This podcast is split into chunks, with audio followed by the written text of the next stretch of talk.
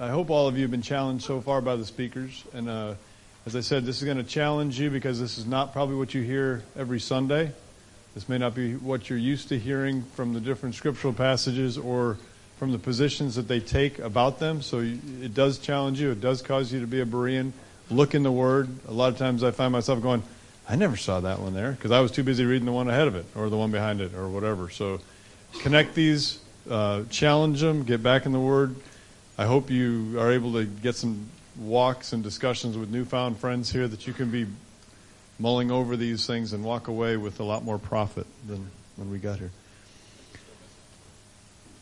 What's that? Missing a group. Was that the one upstairs? Sir, this is we we squeezed an extra five minutes out for you, so that, I'm sure there'll be a good profit for that. And I'll turn it right over to you. This is your water too, in case you were. That's, that's not somebody else's.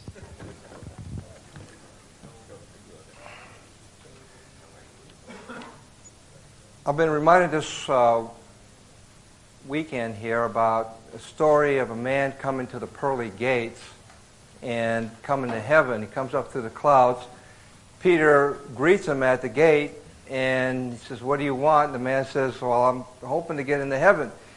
He says, uh, I think my name's in the book. Just check it out. Peter checks the book. The name surely is there, but he says, You still got to do one more thing for me. And the guy goes, what's that? He says, spell for me the word love. Love? Okay, uh, L-O-V-E. That's it. Good. Good enough. You're in. And uh, just as he's getting ready to do his paperwork, a phone rings. Peter gets on the phone. Sir, yes, yes, sir. I'll be right there. And he, in a panic, hands him the book and says, watch the gate. I'll be right back. And so he goes, okay. So he's standing there, and all of a sudden, up through the clouds comes, of all people, his wife. She says, What are you doing here? She says, Oh, it's a long story, but there was an accident after your funeral, and, and um, I just, I'm here. Says, what are you doing? Says, I'm running the gate. she says, Well, let me in. He says, Well, you, you, you know, your name's got to be in the book, and yep, you're there. He says, Well, you still got to do one more thing. She goes, What's that? You got to spell for me a word. She says, Okay. I'm a good speller. She says, spell Czechoslovakia.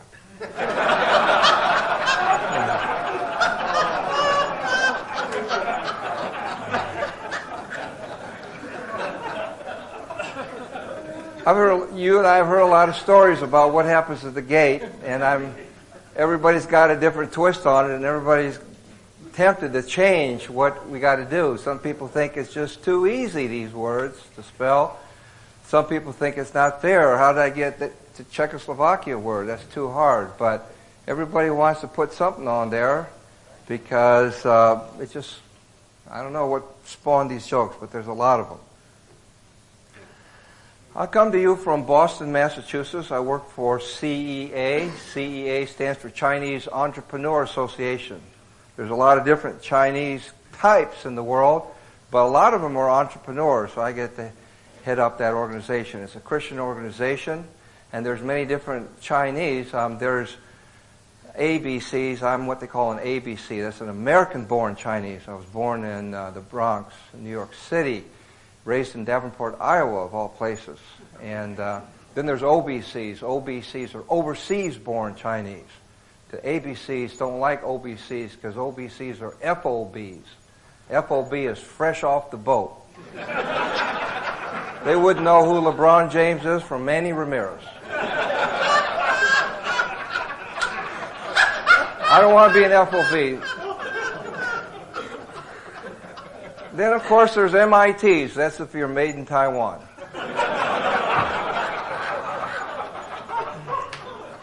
My ministry is a lot of MITs, a lot of OBCs, but for lack of a better word, what I'm trying to do is to bring to the Chinese businessman what I've learned from hanging around with Walt Henrichsen, Mark Ramey, Winston Parker. Uh, Walt picked me up. I thought I picked him up, but I think he picked me up instead at Dallas Seminary my last year. And that was a fateful meeting. It changed my life. Basically, I was trained to do institutional Christianity and I was going to go out there and build the biggest church you ever did see. And I had all the ideas because in church I had always complained about they were doing everything wrong the way I wanted them to do. I was a layman. I had worked, was working for Goldman Sachs after graduating from business school at Stanford, and I was not happy with my church, so I was going to go to seminary and do it right. And uh, meeting Walt just derailed that plan. For lack of a better word, I, I call it a switch from institutional Christianity to retail Christianity. I'm into retail. Now, that's, I don't know, that's not a good way to put it, but it's like banking. There's, well, when I was at in, uh, Goldman Sachs, I wanted to be an institutional salesman, not a retail salesman. The institutional salesman, they had the Ferraris, they had the tickets to the Super Bowl, they had big accounts, the banks and the big pension funds. Retail, this just had to do with people, women, just dummies. Just, you know, it, it, you know, all kinds of problems with these people. You know, have to sit down. There's no glory. There's no size.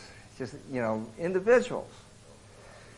And, well, actually turned out that if you got a couple big hitters, you could get a Ferrari. I mean, you could still get one. So I said, okay, I'll do retail and uh, got a Mercedes instead. But uh, I'm trying to teach these uh, Chinese entrepreneurs about retail Christianity. It's uh, relate to God through retail, and uh, of course we we need both. You know, I was in a Sunday, my Sunday school class last Sunday. I was talking to them about it. You know, uh, the Navigator 2.7 series. That's the you know that was produced by the institution. It's a good institution and uh, you know uh, our kids, you know, are taken care of. But you do, you know the uh, the search program or uh, Operation Timothy was put together by an institution, but it's delivered retail.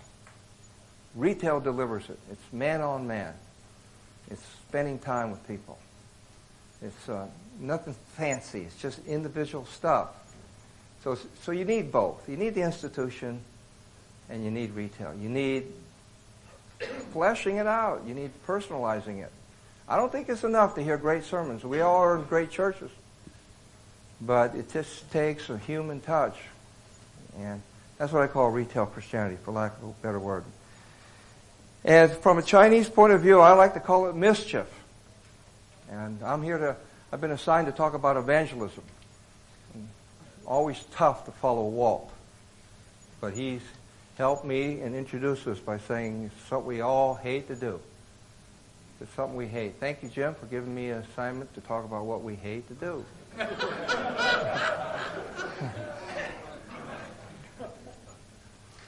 Evangelism is mischief. The last great mission field in the world is China. Got a buddy here I went to, we were in Hong Kong together who was doing mischief in China. And uh, basically, the way the world's become, I said, What are you doing, God? But it's so hard. The last acceptable form of bigotry is against Christians. You can't talk about it if you're working for the government, you get in trouble. You can't talk about it if you're a school teacher, you get in trouble.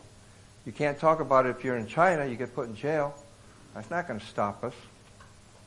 Just, we grew up doing mischief, we'll just keep doing the mischief. Just got to be careful. Just not going to get, we just can't get caught. So I call it mischief. Just get away with all kinds of murders, retail. I mean, if you're institutional, you can't do this. But retail, going as a businessman, I'm just looking to make some money. You know? And maybe over a cup of coffee, I may just share with you my life or something, or maybe if your wife gets sick, I'll tell you about what happened with my wife and how the Jesus is important and it's not really an institutional thing. It's not, I'm not trying to be imperialistic like those old missionaries that used to come to your country. I'm just a businessman. So we just get into mischief. Mischief for the Lord. And, uh, you know, we're, you know, I didn't do anything wrong. We just try to act dumb, like Columbo.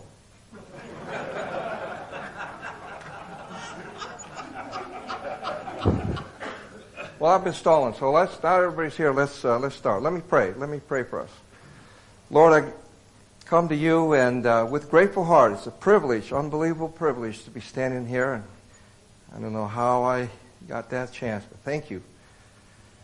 Lord, just ask that you would protect these men from any error that may come out of my mouth and any wrong uh, interpretation or a wrong slant.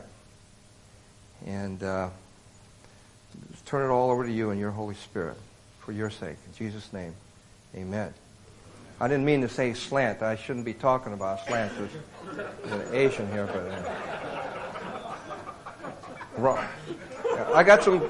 I got a different slant on things. Anyway, Luke 19. I want to go back to Luke 19 because uh, Winston, did you not say Winston? You said, "Let that's enough of that." Let's. I don't like the sound of it. Didn't that's how you ended that? I don't unsatisfactory ending. Where is Winston? Well, there he is. Okay, you said I don't like the sound of this where we're going because there's a problem with Luke 19. You know, uh, and uh, let me just read that. This is one of my favorite parables. This parable is awesome. It's a mind blower.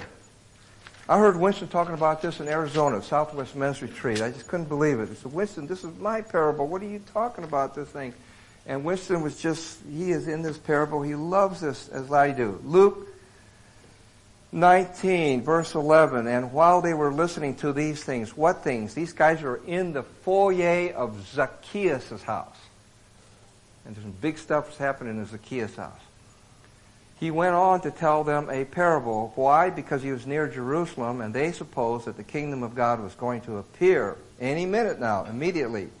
He said, therefore, a certain nobleman went to a distant country to receive a kingdom for himself, then returned, called ten of his slaves, that gave them ten minas, one each, said to them, do business with us. I don't know what, what you have in your verse, but that's an important command. That's a command.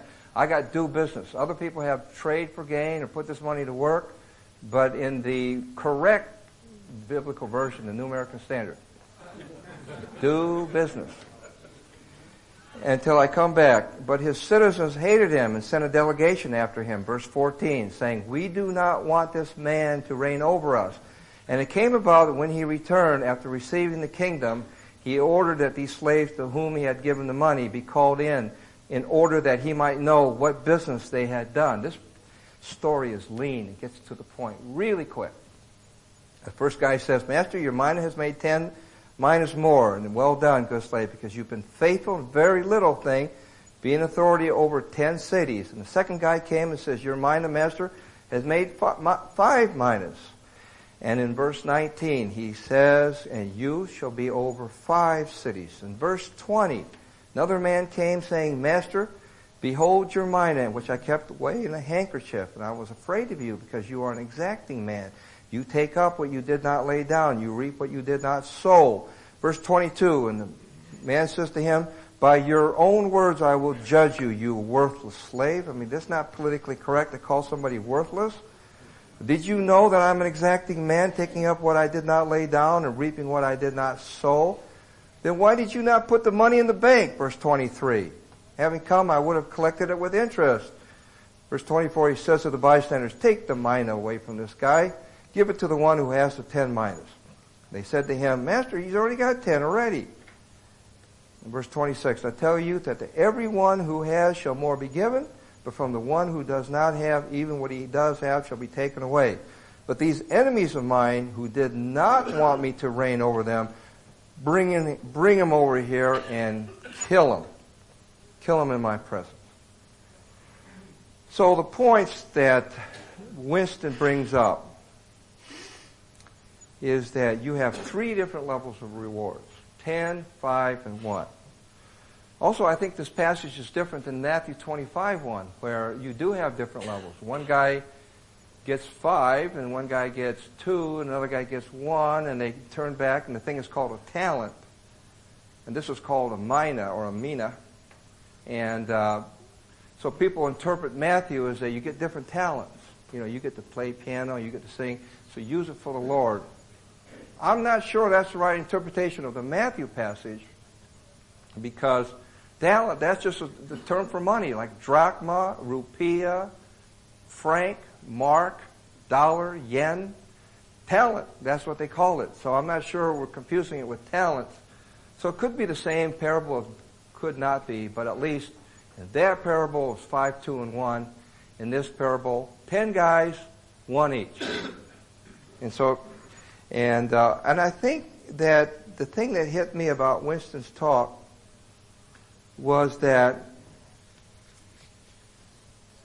implied in the return of this guy is accountability. I mean, if we believe in the return, which is our blessed hope, it's not a whoopee, hey, let's celebrate, give me a hug. There's also this crummy stuff. There's like, let's have a lineup here. It's like in the army. Line up. At attention. And here comes the inspector. Coming in front of every guy, and, and you, cut a, you come to uh, uh, port arms or whatever, and the guy goes to the next guy, he comes to this guy, and he goes to the next guy. There is a lineup. And the guy says, How much? What do you got? What have you done?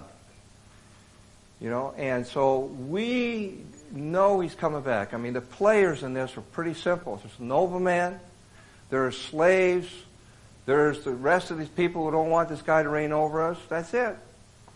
Well, who is the nobleman here? Well, duh. Jesus. They tell you this parable because they think the kingdom is coming, but he's going a long, long way. I'm telling you, long ways. 2004 before he gets back, at least. At least till almost April is finished 2004. Where is he? This is a long way.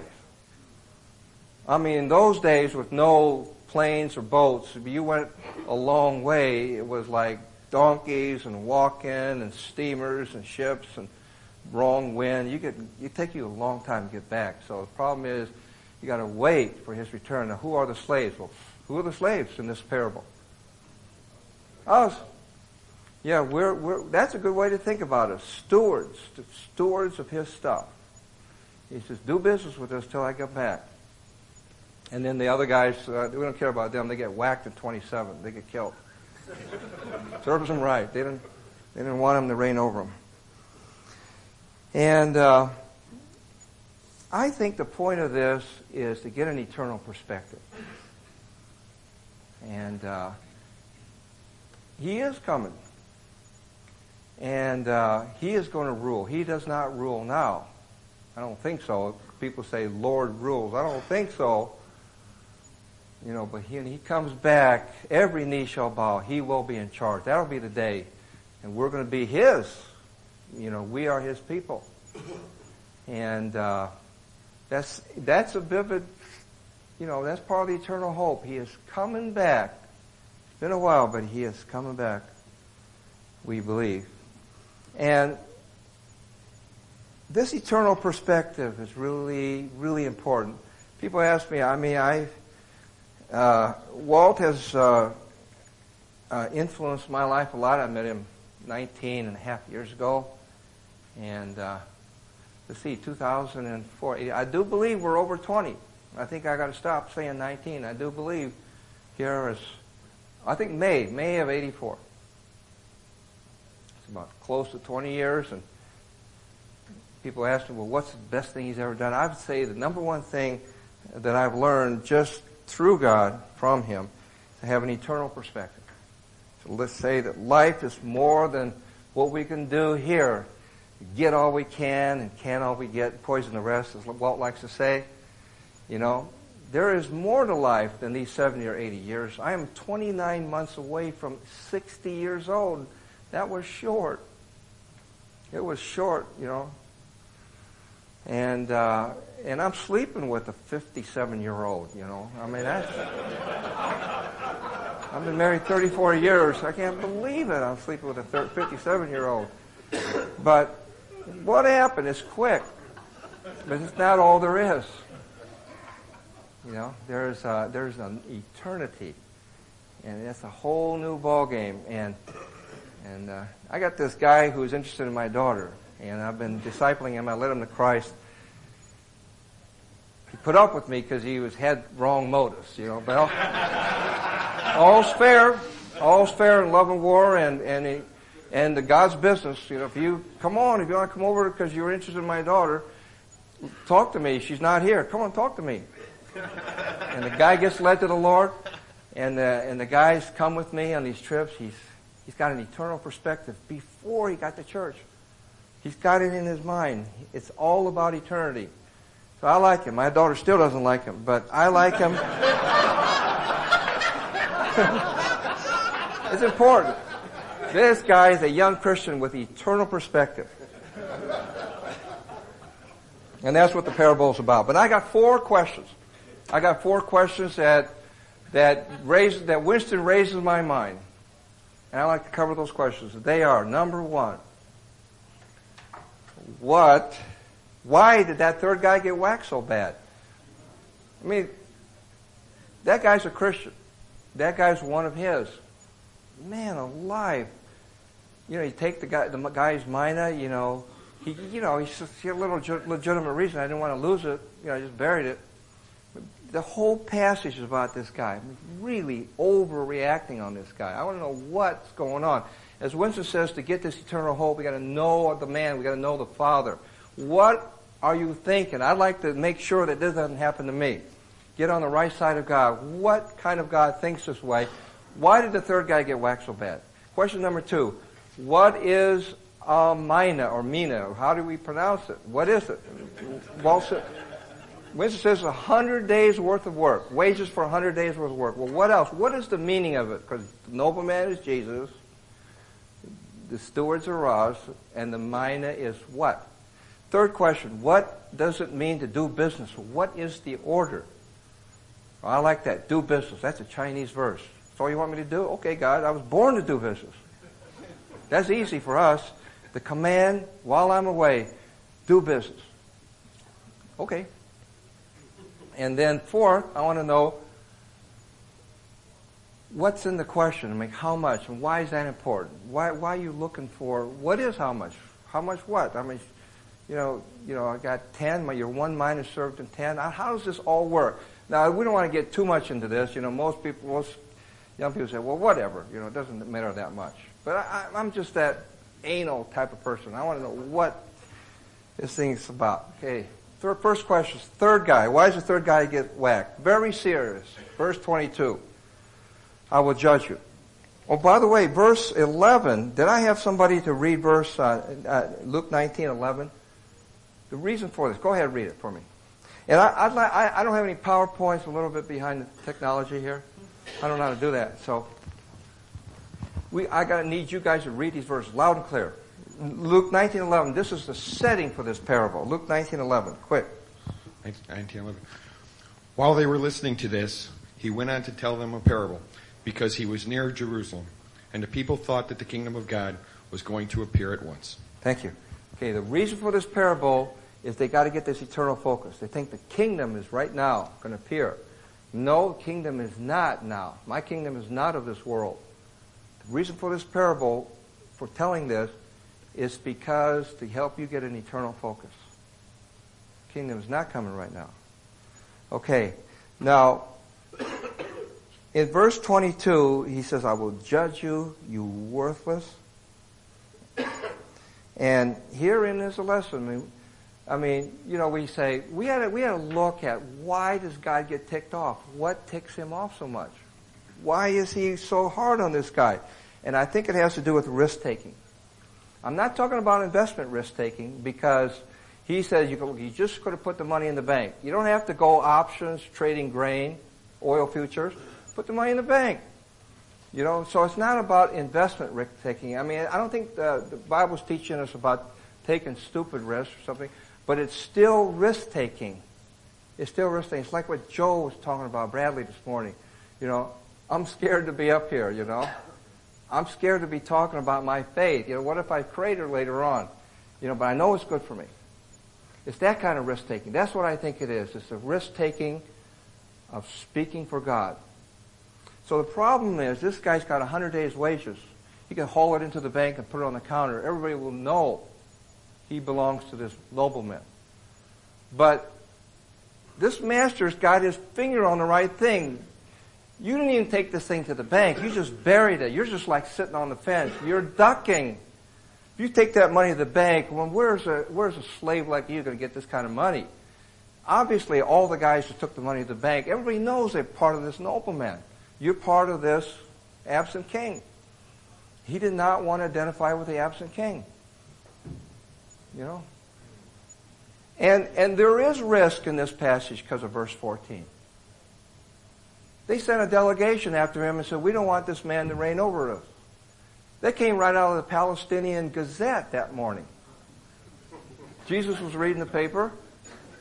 Herod was just dead. You know, Herod, the slob in the Mel Gibson movie that was into girls and stuff.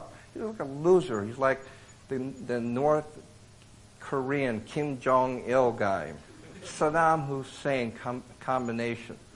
You got you, you know loser sons. The son said, "I want to take over." You know, my dad's dead, so he goes to Rome, says, "Give me Palestine, let me run it."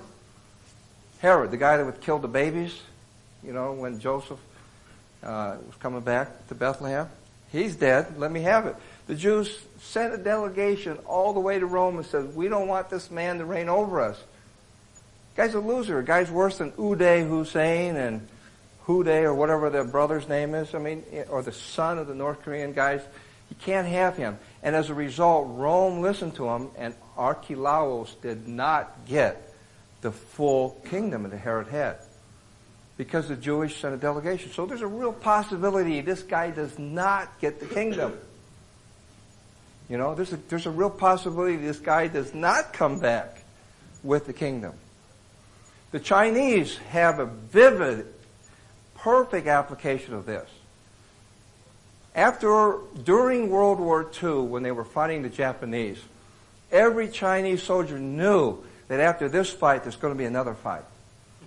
Because it's the communist peasants under Mao Zedong, or it's the Kuomintang, KMT. KMT were the uppity ups, the guys with the education, the peasants were the Chinese. We're fighting the Japanese on Chinese soil, but we know when this is done, we got to fight each other.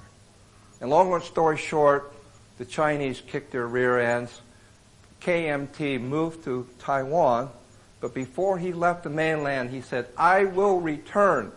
Joseph Stilwell, the United States Air Force, buddy of mine, I am going to a far kingdom, to Washington, D.C.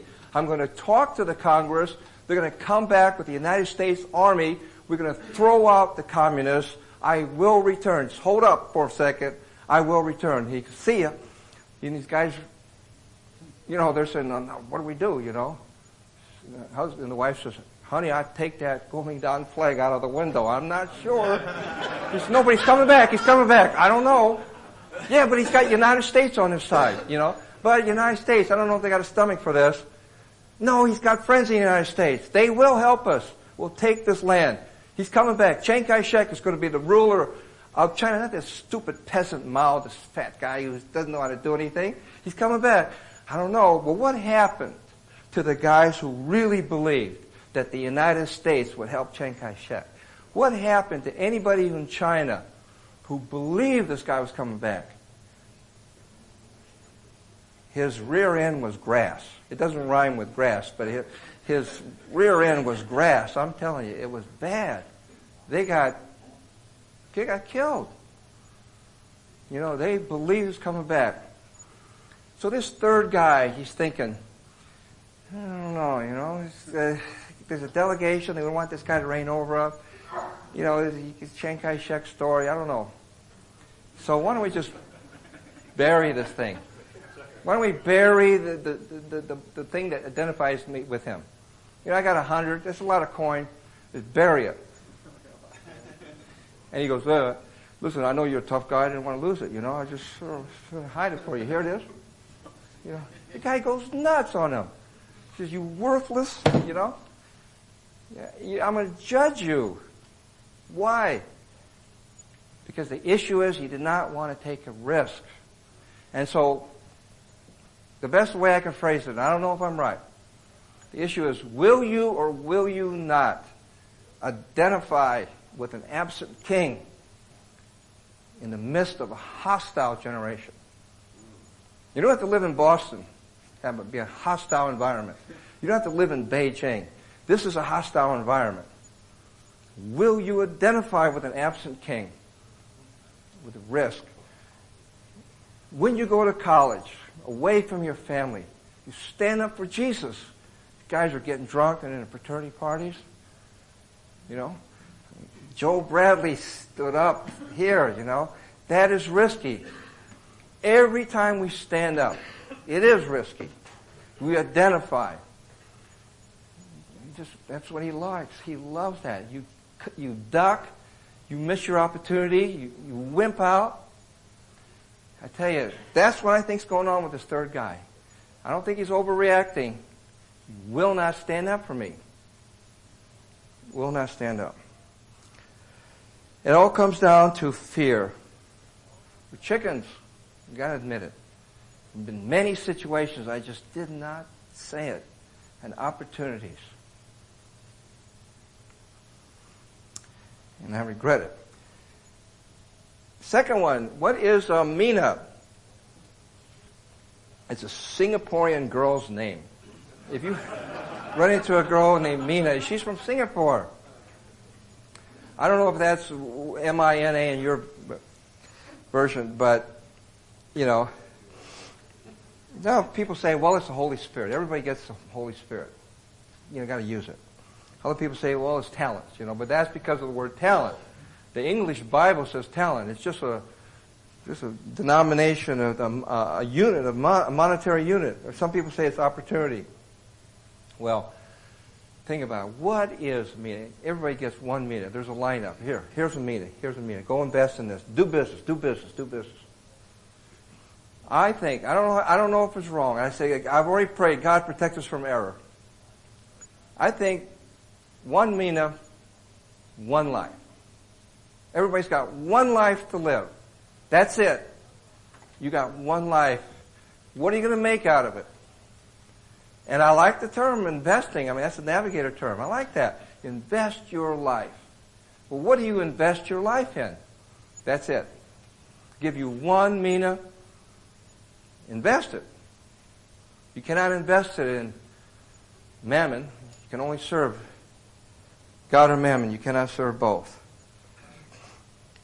And the question will be in eternity, how have you invested your life? And there are many concepts here of profit motive in, in that little pamphlet. And uh, it all fits. It's all about investing. And it's investing for gain. That's why you have to have this doctrine of rewards, this theology of rewards be able to get involved in this. Otherwise, you just do it pro bono. You just do it whenever it's convenient. And this is a this is a purpose of life. This is what the master says right before he leaves. Third one, first question: What is the business? So we can ask people who went to Dallas Seminary to look it up in the Greek. Pragmateuomai. Problem with that is that it's a hapax legomena, means it's the only time it appears in the Bible. It's a single time cannot get anything else from any other occurrence. So you look it up and it says, sure enough, trade for gain. So Chinese are right. Okay, we just trade for gain. And uh, that's it. Well, it's got to mean something more than do business. But that's literally it. Do business. Do business with this. Do my business. In Texas, they spell it B-I-D-N-E-S. N-E-S-S. Do the business. Well, what is it? Couple hints. Number one, it's got to be something we're all capable of doing. Number two, as Winston says, it's got to be measurable in eternity. Winston said, there's only two things that are measurable in eternity, the Word of God and human souls. And number three, it's the same business the master's in. Just take it over, take over the shop. Well, what was the business? of Jesus. The same business. The business of Jesus is in the verse that started before this whole parable starts. Luke chapter 19, the parable starts in 11.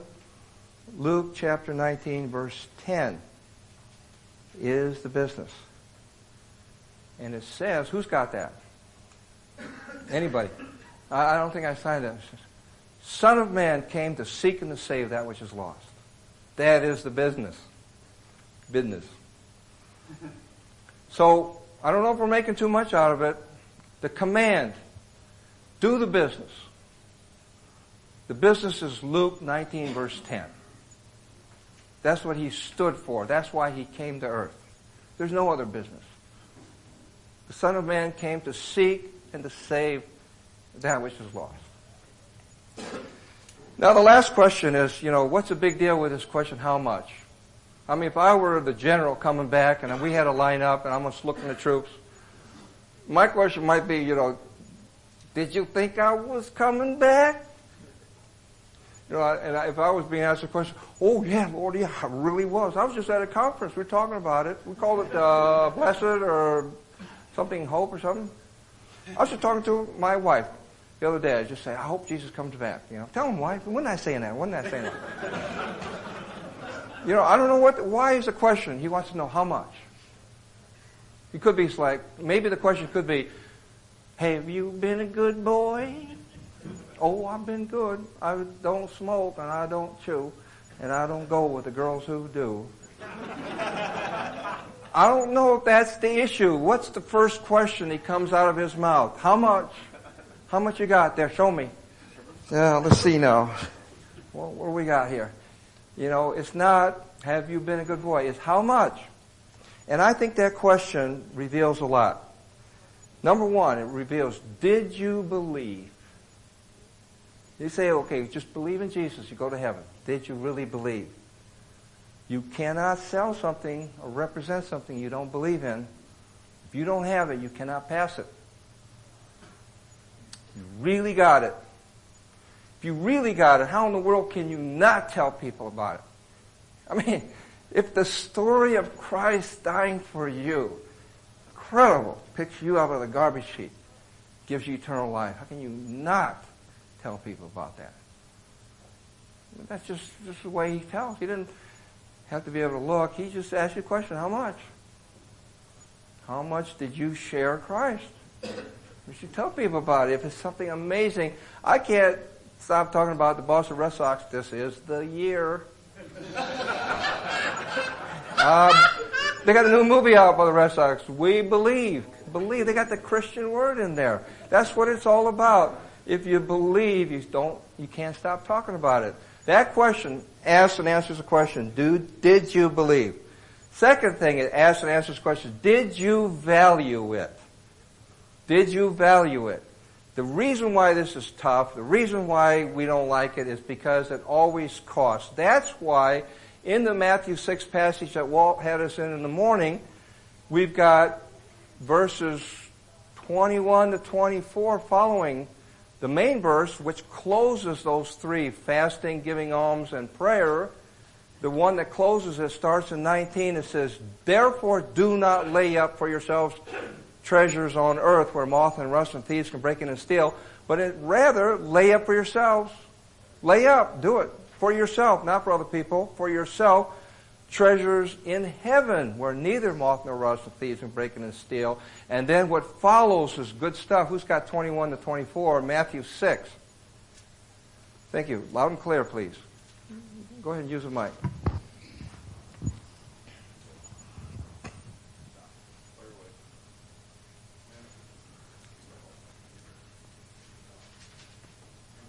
Matthew 6. Testing. Good. Matthew Yeah. 6, 21 to 24. For where your treasure is, there your heart will also be. The eye is the lamp of the body. If your eyes are good, your whole body will be full of light. But if your eyes are bad, your whole body will be full of darkness. If then the light within you is darkness, how great is that darkness? No one can serve two masters. Either he will hate the one and love the other, or he will be devoted to the one and despise the other. You cannot serve both God and money. Clear can you get? It's either your business or God's business. It's a matter of focus. Eye is the lamp of the body. If your focus is on your business, then your whole body is darkened. if your focus is on God's business, then you will have this. You will have this on your heart. You cannot serve God and mammon. That's just plain and simple. We tried. I am an expert of trying to do both. And and combining it. You cannot. So you cannot serve God and mammon takes on special re- relevance with this question, how much? He knows with the question, how much? Based on this passage in Matthew 6, the end of Matthew 6. You cannot serve God and mammon. And I think besides the question, do you believe, the question how much, did you believe or did you value it? I think a last is did you have the heart of Jesus? Verse 10 is the heart of Jesus. As sons of God, what degree do we take on the same passion, the same likeness? You know, Joe Bradley's dead. I tell you that we all wish we had sons like that, right? It's a reflection on the dad. You know, the sons that take on the same heart, living in that home and being raised a Christian. That's us. To what degree do we have the same heart? If we do not ache for the lost, if we do not have the same heart, it'll be shown in, how, in the question how much. If you got, if your answer is nada, then it shows it did not bother you that people are going to hell. Not bother you, people are lost. So I know it's just it's just it's offensive to me when I first heard this. It's not a numbers game. I mean, we're just like notching our guns. Okay, Lord, I just got another one for you. You keep your track now? Who's running the books up there? It's number 19 the way I figure it. We're going for 20 this year. Then 2005, my goal is 26. I'm going to convert two a month. I mean, I don't, I don't think that's it. It's a heart, the same heart of Jesus. You just share. And we're not looking for numbers. You know, that's a smokescreen. You, you say, you know, I don't go into this numbers thing. I don't, I don't just do this. You know, you, you're a little crash. You're Chinese. You're gonna, everything's got to be gain for you. You know, that's a smokescreen. You got the heart, or you don't have the heart. you're part of the family. You're part of the business. you're into your own business. That's it. It's just if you're in the business, you're going to be doing this. You know, that's it. Is that too simplistic? There's only one thing he wants from us. Not whether you're a good boy. I mean, they all subsume that. One thing. Did you represent him to this world? The thesis of Luke 19 is repeated. It's supported by Acts 1 8, Matthew 28, 18 to 20. Who's got Matthew 28, 18 to 20? Go ahead. Then Jesus came to them and said, All authority in heaven and on earth has been given to me. Therefore go make disciples of all nations, baptizing them in the name of the, the Father and of the Son and of the Holy Spirit. And that's why we're talking, these are the last words of Jesus on earth. I mean, last parting words. Then he goes up. In Acts 1 8, the same thing. Gets them together. And he's, you know, listen up, guys, just want, want to tell you. And all of a sudden he's starting to levitate. Guys are looking into heaven. And the angel's saying, He's coming back. The last words. This is just like the parable. Luke 19, he's going to go far away. This is important. So I would say, as we were talking with Gustafson, primacy of evangelism. We're going to stick our neck out. There's nothing more important. We got Luke. We got Luke 19, a parable. Parables are a little iffy. I don't know if you can make theo- theology out of parables. You know, there's good reasons. The Lord, I mean, if you're going to say it, just say it straight. Let Paul say it. Well, Paul does say it, by the way. You know, but what put it in a parable? Make a big deal out of a parable. Well, what about Acts 28, 19 and 20? What about Acts, I mean, so Matthew 28. What about Acts chapter 1, verse 8? This is the last thing he said. This fits the parable. The safest way to prepare for that day of reckoning is to get involved in evangelism. I don't know, maybe it's too simplistic. Primacy of evangelism. What do we do? from the, lives that we have, we got to get involved in the business. There's no other. That's a, that's my number one recommendation. That's the, the primacy. There's nothing else. And you think about it. This is God's plan to reach the world. It's the lay witness. It is the plan. You think about your own life. What was the primary influence in your life that caused you to come to the Lord? Was it a Billy Graham crusade? I mean, powerful. I've seen a lot of people. May I ask you, let me take a little poll here. Primary reason, all the reasons that contributed to you bingoing or coming to know the Lord, the Billy Graham crusade, Luis Palau, any big crusade where you came and it just hit you, was this a primary influence in your life, could you please stand up? Let me see it. Yeah, there's always one, two. Okay, stay standing. The primary influence in your life for you becoming a Christian was a vocational Christian worker, your pastor, Sunday school, you know, uh, navigator, met navigators at campus, just a professional Christian. If the primary influence in your life was a pastor or a vocational Christian worker, please stand up. There's a lot of people. Okay, the last one. The primary influence in you becoming a Christian was a lay person. Just an, an ordinary person, a mom, a grandmother, a sister, brother, a college roommate, somebody at work, a neighbor, just somebody who told you about Jesus. The primary influence. If that was a primary influence, please stand up. Thank you very much. Thank you. That's you wouldn't do that in, you know normally, but of course we we know this is all set up.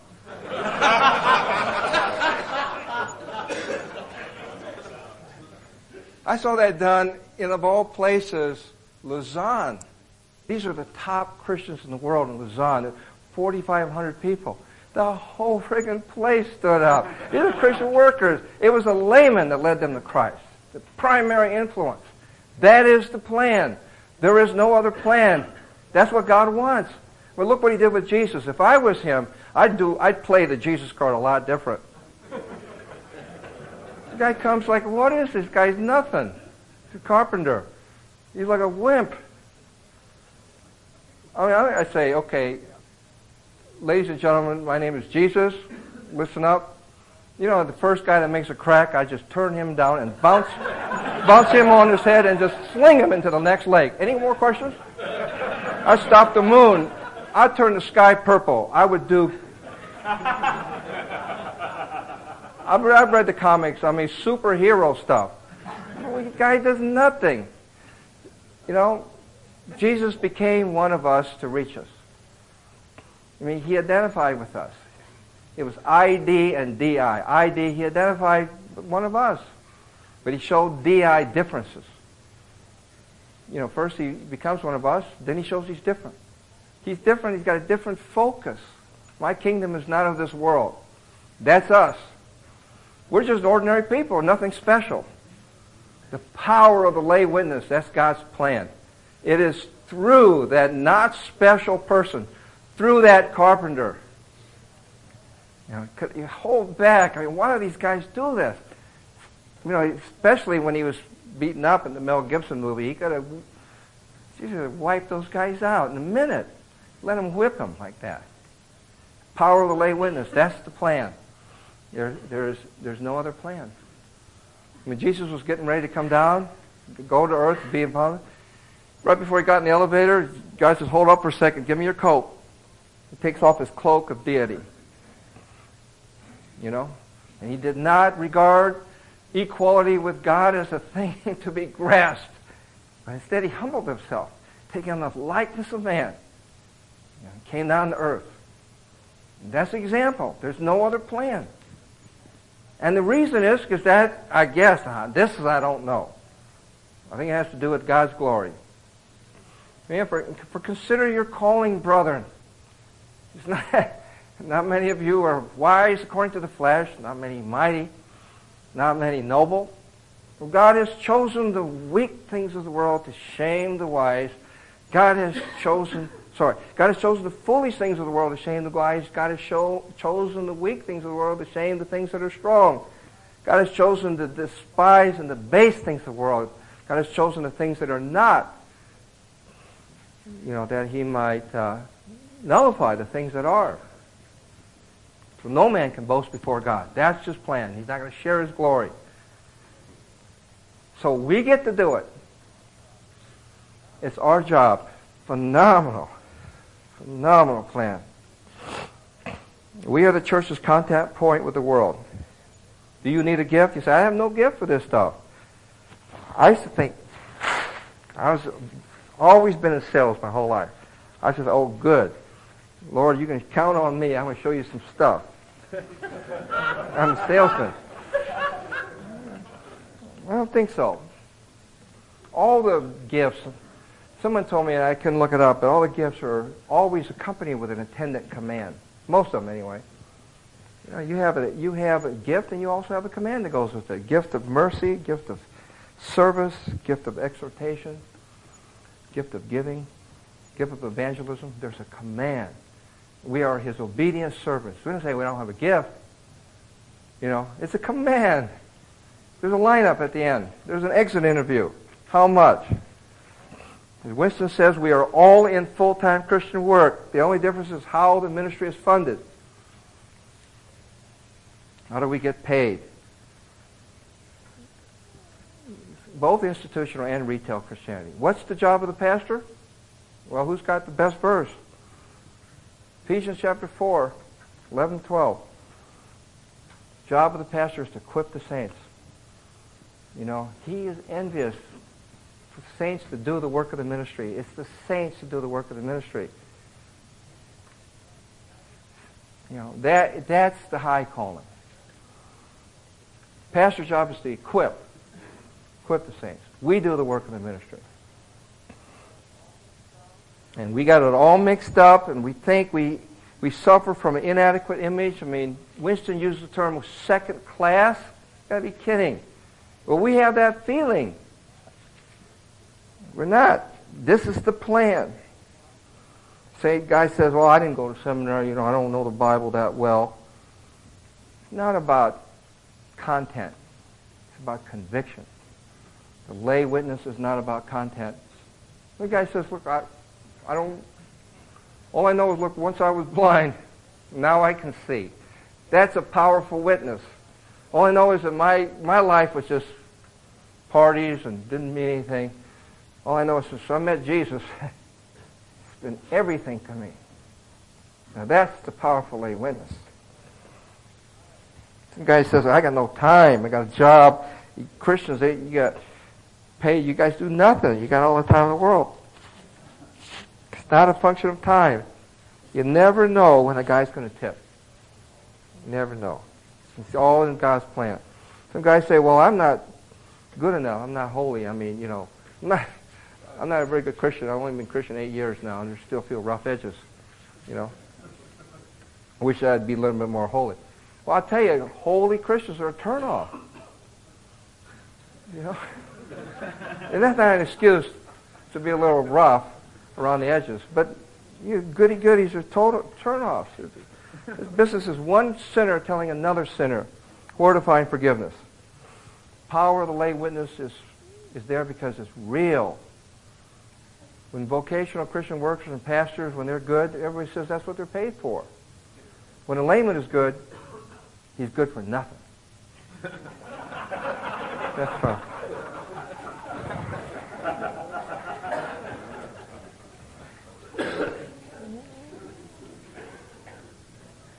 The number one reason why we don't do it, given to us by Winston in Luke 19, we don't think there's any accountability.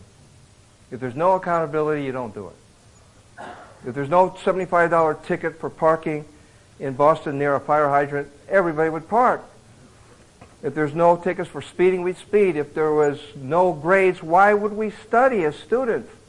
It's accountability. We don't believe there's accountability. That's what Luke 19 is telling us. That is the number one reason why we're not doing it. Of course, Walt says it's because uh, we don't like confrontation. Okay, but I think it's because there's no accounting. Christianity today is insipid because we do not believe in accountability. This whole conference is about eternity. How you, how you live matters. You know, we all got stories. We all got things that have happened to us. You know, doo-doo happens. Stuff happens. You know, but it's not going to hold us back. We got one vision. You know, there's no excuses. Eternal perspective is a two-sided coin. There's rewards and there's regrets. And there are many verses talking about eternal perspective that link it with 2 Corinthians 5, 10 and 11. Who's got that? Go ahead. For we all must appear before the judgment seat of Christ, that each one may be recompensed for his deeds in the body, according to what he has done, whether good or bad. I thought we were saved by grace. What is this? Okay. And then verse 11. Therefore, knowing the fear of the Lord, we persuade men, but we are made manifest to God, and I hope that we are made manifest also in your consciences. A lot of verses talk about e- eternal accountability, this rewards, regret stuff. We must appear before the judgment seat. Links it. Therefore, we got this. We got it. We persuade men. Knowing the fear of God, we persuade men. 1 Corinthians 3, 11 to 16, there's only one foundation where a man can build. There's no other foundation except Jesus Christ. But upon that foundation, as Walt Henrichsen does, you can build with wood, hay, and straw, or gold, silver, precious stones. What is that stuff? What is the, you know, we got a part in this. We got it, we can build upon that. Romans 14, 12 and 13, who's got that? Go ahead. So then, each of us will give an account. A little bit louder. So then, each of us will give an account. So then, each of us will give an account of himself to God. Then go ahead, 13, right afterwards. Therefore, let us stop passing judgment on one another. Instead, make up your mind not to put any stumbling block or obstacle in your brother's way. Everything's about the witness, the Christian witness. Do not stumble, people. You know, you, even when you're not doing it, you're doing it. It's all about the Christian witness. It's about sharing the faith. You know, because there's accountability in, ver, in verse 12. So each one of us will give an account of himself to God. Therefore, let's not let's be careful. Let's not stumble anybody. Every time you talk to a non-Christian, they always talk about the hypocrites in the church, people who just don't live the Christian life. Galatians 6, 7. What, do not uh, do not be deceived. God is not mocked. For whatsoever a man sows, so he shall reap. And uh, therefore, in verse 9, let us not lose heart in doing good, for in due time we shall reap. The law of the harvest is applicable. The number two reason, because of accountability, which is related why we don't do it, is because of fear. Let's talk about fear for a second.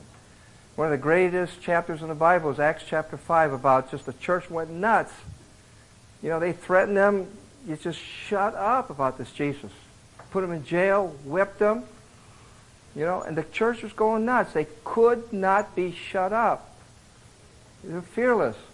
And Peter, verse 5, chapter 5, 29, Peter says, can't help it. What does he say? Acts chapter 5, verse 29. Go ahead.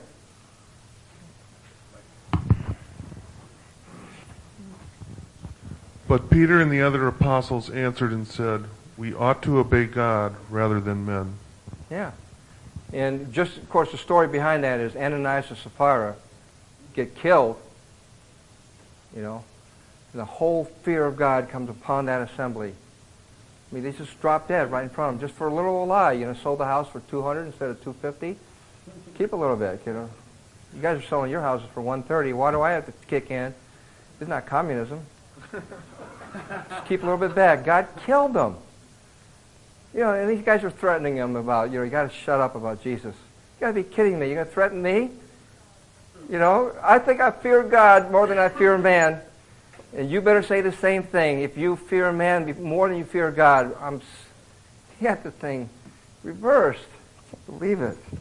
I tell you what I fear. Luke 12, 8 and 9. Go ahead. Anthony, real loud. You don't need him. You don't need him, Mike. i don't Also, I okay. Also, I say to you, whoever confesses me before men, him, the Son of Man, also will confess before the angels of God. But he who denies me before men will be denied before the angels of God. That's scary. Well, don't worry. Paul covered that up. Paul said, don't worry. Don't sweat it. It was saved by grace. You know, well, let's see. We got Jesus saying this, Paul saying that. I don't know. You stand up and Jesus say, well, Paul said this. I don't know.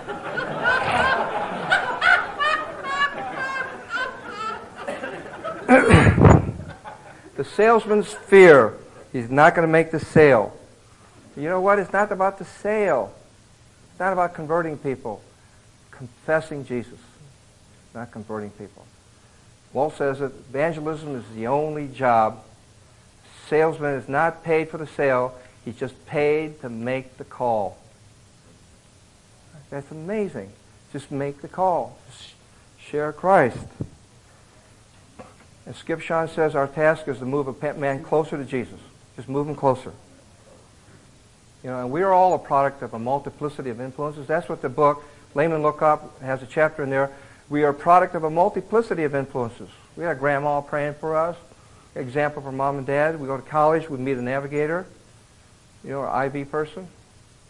See a buddy at work, come to the conference, meet some people. Some straight guy from Hong Kong comes in, he, he adds a little bit.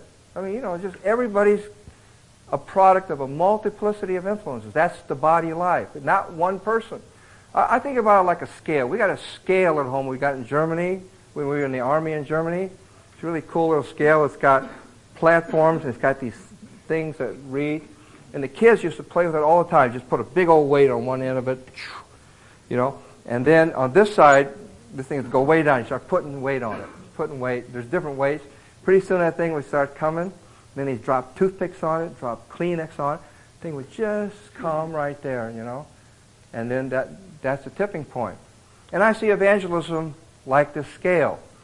You keep on adding weight, nothing happens. You share Christ, somebody's praying for you, you go to Sunday school, college, just, you don't know.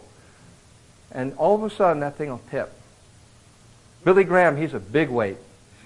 He comes in, everybody just goes. You know, when I see Billy Graham Crusade, I see the TV, I see all these people walking down the aisle. What I see is a ton and ton of lay influence in those people's lives. Billy Graham was the final thing that tipped it. But these guys don't come walking down the aisle in a 50-minute message, no matter how great it is. It's the, it's the lay influence that it goes in there. And who says one weight is more important than the other? Is Billy Graham more important than us?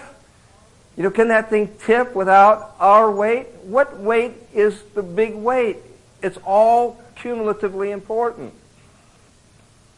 The job of evangelism is that we just got to add weight to people's lives. Some of you don't need any more weight, but I'm talking about different weight. Add weight. Stuff non-carbles. It. You don't know when it's going to tip. It's all by faith. It's a by faith venture. It will tip. 1 Corinthians 3, 5 to 7. Who's got that? Go ahead. Then is Apollos, and what is Paul? Servants through whom you believe, even as the Lord gave opportunity to each one. I planted, Apollos watered, but God was causing the growth. So then, neither the one who plants nor the one who waters is anything, but God who causes the growth. It's not about sales effectiveness. It's about sovereign election. Election. That's like an Easter egg hunt. Go ahead, kids. Get out there. Go find them. Well, they're not out there. No. Go out there. I mean, just go out there and find out who's the elect. You know, and uh, it's like trading the stock market with inside information.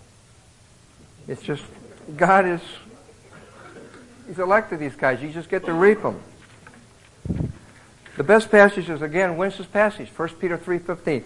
1 Peter 3.15 is a Bible verse that serves as a blueprint for evangelism. This is a blueprint. That verse, that single verse, is loaded. Seven principles. But sanctify Christ as Lord in your life. And Lord in your heart. Always being ready to give a defense to anyone who asks you for the hope that's within you, yet with gentleness and reverence. Seven principles. Number one, sanctify Christ as Lord. Sanctify means set apart, means set Jesus apart in your life. You decide before your college who's number one in your life. Do not sell out. Most powerful witnesses for Christ are those who are sold out, not waffling guys, not people sitting on the fence. Matthew 5:16 says, "Let your light show shine." It means being obedient. That, you know, so that when they see your good works, they may glorify God. Hard to be a witness for Christ if you're not obedient. Number two, sanctify Christ as Lord in your hearts. This is not religion. This is something from your heart. This is a personal relationship with Jesus. Something very intimate, something meaningful, something sweet. We are sharing love of Christ from our heart. I remember when I got to Hong Kong and I said, Lord, what do we do? I'm ready to work. Says, you can't even start until you learn to love men. You love men into the kingdom. That's what it's about. It's not religion. We love them like Jesus loved them, from the heart. Sanctify Christ the Lord in your heart, always being ready. That's it. The reason why we don't do evangelism is because we're not ready. I mean, it's right in front of us all the time. You miss it. All you got to do is be ready. God will bring it. Unbelievable opportunities all over.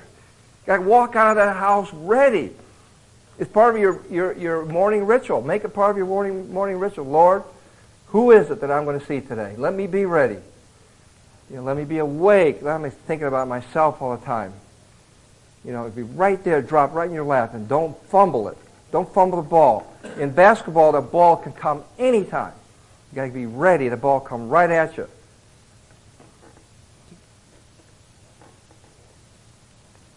Number four, sanctify Christ as Lord in your hearts, always being ready. Make a defense. Evangelism is not offense, it's defense. Offense stinks. You know, you don't hit people over the head with it. You don't are clubbing people or attacking people, condemning them. They're acting like they're supposed to act. It's not Christians act. It's defense. My son, he gets pretty cocky. He can beat me in chess now. You know, he's pretty good. So I switched my strategies to defense. I don't attack anymore. He comes and slash and burn with his queen and bishops. Come on in, Mike. I'm ready. Come on. and he gets hovering around. He comes in and just kill him. I win now. I win all the time. Defense. Our posture is defense. We're kind of like apologizing. It's kind of like apologetics. We let them come at us. We respond. And I think I got questions, you know. Sanctify Christ as Lord in your hearts, always being ready to make a defense. To everyone who asks you, you work for the ask. We work for the ask. We had that principle at Goldman Sachs. The guys had seven, the institutional salesman had 72 button switchboard, six rows of 12 across. Man, I said, I wish I had a phone like that. Just push a button, hello there, you know. Guys would call, the thing would light up. Hello, Goldman Sachs. Hey, what's going on there? Nothing, nothing. What's going on with you? Well, you think the uh, the uh, uh, Indians got a chance this year? You know, so far you don't know anything. Yeah, you know, of course the Yankees look pretty good. Of course, you know, Kansas City. I don't know, Kansas City or Indians. You know, he said. He says, well, how do you see the market? So now he's getting to the point.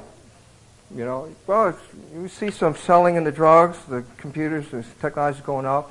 He says, what's happening to what's happening in the uh, in uh, uh, in the, in the uh, biotech section? He puts us out for he's doing something in biotech.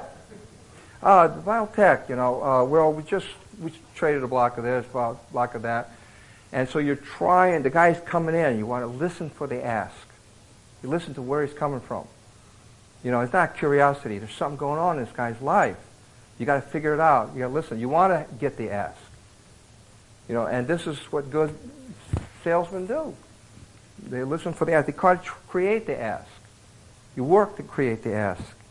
You know, you just you don't hit them right away. You just ask them how they're doing. You, you, you share your life with them. My wife, when we got converted, we were lieutenant in the army in Germany. We were just having a lot of marital problems. Some couple picked us up. Their husband from Hanford. No, he was from Louisville, Kentucky. His Japanese wife. Everybody thought his Japanese wife was my Chinese wife, you know, because we all look alike. But um, so we decided to become friends because everybody thought we were one another. And so then they invited us over. You know, and they were really different people. And that night is lasagna. As April 72. Uh, I always get, I always get, uh, uh, sorry, gosh, emotion. Anyway, late, my, my wife goes, you know, why are you guys so different from the rest? What makes you guys so different? You know, bingo, I can see these guys going, give me five on the table. Oh, that's a good question. Uh, you see, uh, we have Jesus Christ. We have a personal relationship with Jesus Christ. And, you know, my, my, my wife what? You know, bingo, payoff time. Working and working, being nice to these people, bringing over meals, calling them up. Give me the ask. Finally comes in. What makes you guys so different? Why are you guys so different from other people? That's it. Work for the ask. That's evangelism. Give an account for the hope that's in you. The message is hope. That's what this conference is all about. To everyone who asks to give an account for the hope that's in you. We're not we're preaching hope. Purpose of salvation as well says not to provide salvation. Give you purpose. Give you a new purpose, a new value system. It's always gain. Sorry. Hope is always in the direction of gain. We don't preach certainty. Christians who say, oh, I know the Lord does, and the Lord talked to me, yuck, from a non-Christian point of view, certainty stinks. You guys are bull. I mean, you guys are just dreaming. I've never heard from Jesus. You know, I don't know anything for certain. But I believe, you know. I, I, I just give, I'm betting. I just give my life, I just bet everything I got, put it on one number. Let's roll them. Let's roll the dice. Yet with gentleness and reverence. You got to stick that in there because there's some Southern Baptists in the group, you know. Be gentle. Love these people. These Christians are not gentle. Do it with gentleness and reverence. That's the back end of 1 Peter 3.15. Point number seven. Our methodology is not one of aggression or condensation. Gentlemen, gentleness means we are soft, not hard. We are empathetic, not judgmental. We are laid back, soft spoken, winsome. Reverence means respect for the person and his position. Quote from day 100, Walt Henderson's diary. Day 100. You must discipline yourself to treat people with the dignity and respect that is theirs by virtue of God's imputation. Same way that God views you. In conclusion, my wife, you, should, you know, she's, she's got a job as a consultant. She got a chance to go to Europe for the big consultant, you know, and she said she was, when she was there, everybody's jockeying for position to trumpet themselves to move and work that room. I've taught her how to work a room. You guys know how to work a room. She said, I'm not working this room. She goes, I'm here. I don't need this job. You know, I asked my husband. He says, we don't need it. So she says, I'm here, work this room. I'm going to find who's the elect. I hope to find the elect. And she moved about that room. She's got another purpose. She's not there wandering around trying to make impressions, but to look for the elect. She said, my job was to try to understand someone else's life. So she finds somebody, she says, let's I try to understand your life. Tell me about yourself. And, uh, and she, you know, that's how she spent her time. You know, and uh, you got to be disciplined. We don't need to tell our stories all the time. Just listen to other people. Recently, she got the plum assignment, uh, Harvard Medical School, the Massachusetts Institute of uh, Eye and Ear, Eye Ear Institute. They needed a consultant, and they looked at the whole thing, and they picked her. And she's not promoting herself. She got the plum assignment, you know, to do to do that consulting job. Amazing. Evangelism has implications for your spiritual life. He commands you to do it because he loves you. It's good for you. Not because he wants to put you under any stress or he's doing it because he loves you. When you know, when Bradley's dad asked him to do this, we're doing him a favor. You know, not because we want to see you sweat. Of course, the kid was sweating like crazy. God asked you to do the same thing because He loves you. And you're going to sweat. Without getting involved in evangelism, you will drift, you will get dull, your faith will become dead, just like the liberal churches. You know, you see it, you will lose it. Ah, you say you can't save. Once you're saved, you're always saved. I don't know what they say. Just, I'm telling you, you lose it if you don't share it. Use it or lose it. It's the key to your own spiritual growth and your spiritual health. How does it work? Keeps the focus off yourself. Self, self preoccupation is not good for evangelism. Focus on other people. Thinking about others makes you a more of a healthy person. Develops your personality to a more attractive, wholesome personality. Evangelism increases your faith.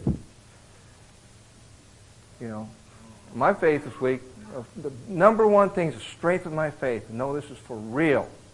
I'm headed for right, right. Is when I see a buddy convert, I see a friend of mine receive Jesus. Wow, nothing like it. That is a turbocharge on your faith like you've never had it. If you have the experience that you got to do it. God wants to give that to you. To see someone you love find Jesus. Bingo. Just amazing for your faith. So I don't know if that St. Peter's joke is a joke, whether or not there's going to be an exit interview. If this is like whoopee, your overall rating, Jesus died for you, is already, or is there something else, you know? I, I don't know if we're misinterpreting Paul and say, saved by grace, whoopee, do anything you want. You know, I was talking to a buddy of mine whose kids have gone bad. I said, do you think they're, they're believers? And, and he really believes in grace. He says, I'm not sure. Yeah, and even he really believes in grace. You know, it's not you, it's not what you work on, it's whether or not Jesus died for you, whether you're elect. But even him, he loves his kids. He says, I'm not sure. I'm not sure they're saved. So I don't know what the question is. I, I, think it'll be tougher than the spelling question. I think it'll, I mean, of course, we want uh, love, and, you know, that'll be an easy one. Czechoslovakia is a little tougher. But it could be the Luke 19 question. How much? What you got? What you do? How did you invest your life, your, your, your mina? And I'm not talking about Singaporean girls. How, how, much, how did you invest your life? In other words, how have you multiplied your life? What is the purpose of life? Why are we alive rather than in heaven already? You know, I mean, is it just a Santa Claus thing? I mean, what is Jesus? I mean, this is a real testimony. You could be Santa Claus. And, you know, we fathers, we hate it when our kids say, whatever. And we, we try to tell them something. this is important. This means this. Cause and effect. You know, listen to me. They go, whatever. You know, and, and that's what we do when we talk about evangelism. This is important. There is a lineup. It will make a difference. Okay, whatever. You know, we know already. You say whatever. I tell my kids, do not say whatever to me. Never don't say that to me. I hate that. Do not say that to God. This is important. Listen up. You know, there's accountability. And it, it works like this. Study this. Why did the third guy get whacked? What is the mina? What is the business? What's the question mean? How much? You know, what's going on here? Is this for real? Is this a parable? How does this fit? You know, be a Berean. Don't go away for a second. oh, whatever.